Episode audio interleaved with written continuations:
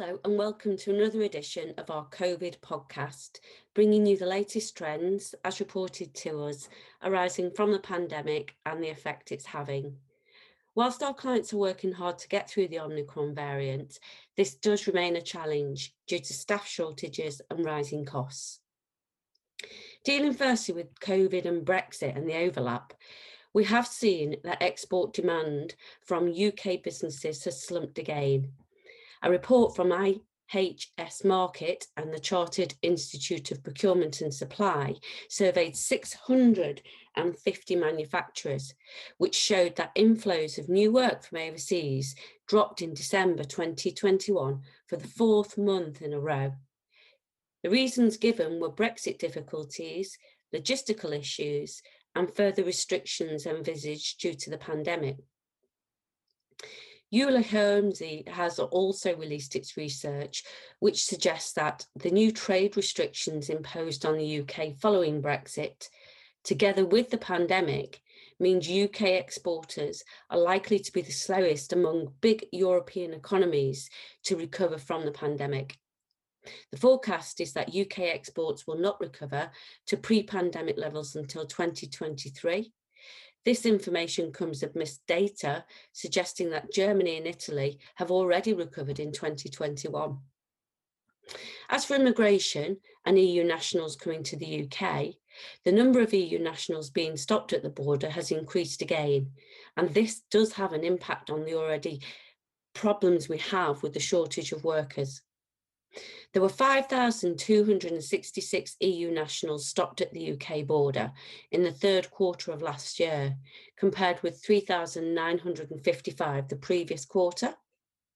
12,515 EU nationals have been stopped at the UK border since the 1st of January 2021, compared to 1,150 in the same period the previous year.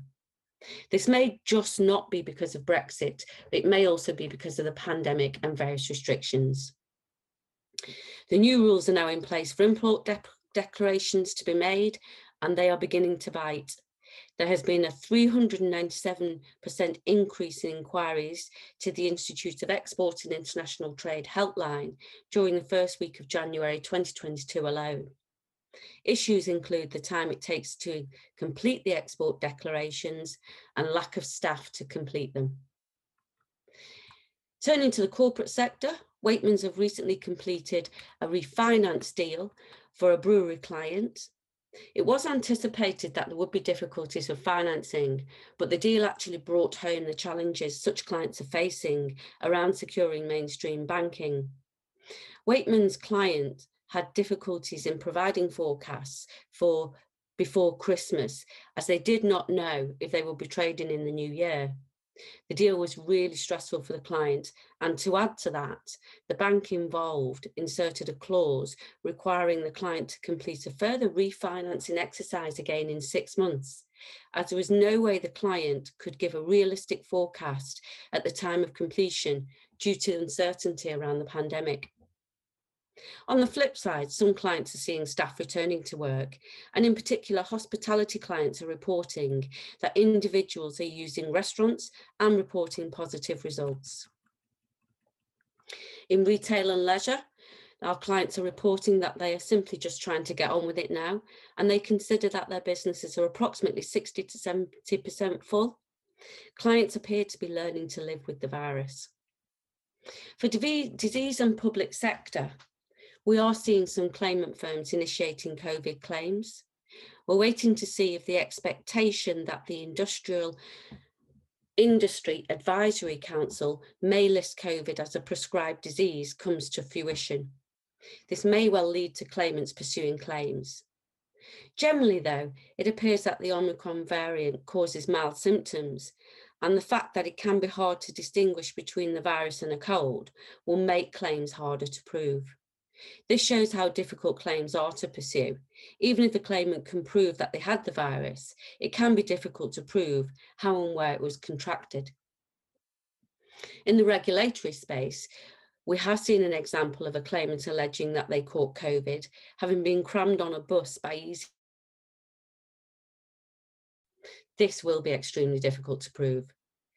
And in the regulatory area, the courts are still operating remotely and in person. There doesn't seem to be a consistency as yet. For employment, the Health and Social Care Visa Scheme has been extended to care assistants for a short period to help with the lack of workforce, which means it is cheaper and easier to be sponsored. The national news has been reporting that IKEA are changing their sick pay policy for unvaccinated employees. We are seeing a bit more of these types of changes and receiving queries around compelling people back to work when the current guidance ends. For our OMB clients, staff shortages are certainly the biggest difficulties they are facing, both short term with COVID absences and in terms of not being able to recruit enough staff. This is difficult in professional services and the wider sectors. The news about IKEA, which I've just mentioned, and its employees' vaccination status affecting sick pay, is likely to cause an increase in inquiries. Supply chain issues remain difficult, but the ESG agenda is increasing and inquiries from clients are increasing. Clients are displaying an awareness about workforce pay, recruitment and sustainability. Funders are looking at it from a lending criteria aspect and that's only likely to increase. Corporate M&A market remains busy, although there is some hesitance in the market for the second half of this year due to matters such as inflation and debt.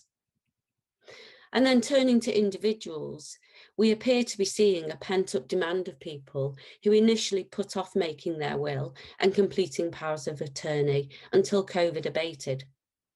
Those that delayed are now returning for assistance. The number of inquiries we saw between Christmas and New Year compared with the previous year has increased. This may, however, in part be because the system is better. Older clients are still struggling with technology and they miss seeing solicitors face to face in the office. It is difficult for lawyers also to assess things that are important virtually when making a will. For example, checking capacity and that no one is influencing the client out of shot. The Office of Public Guardian, who process powers of attorney, have delays, as reportedly there are not enough people in the head office to take the fees. The probate registry delays continue. They did try to introduce a new IT system partway through the pandemic, which has seen varying degrees of success, but there has also, let's not forget, been the increased death rate.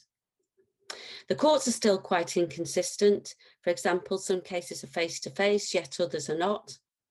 And finally, for the regulatory and childcare teams, a couple of high profile deaths of children at the hands of parents have arisen lately, and the government have announced an urgent inspection of the safeguarding agencies involved in those cases. That may filter into various teams and various different sectors in businesses. Thank you again for listening. Hope you found the information useful and informative, and I'll see you at the next one.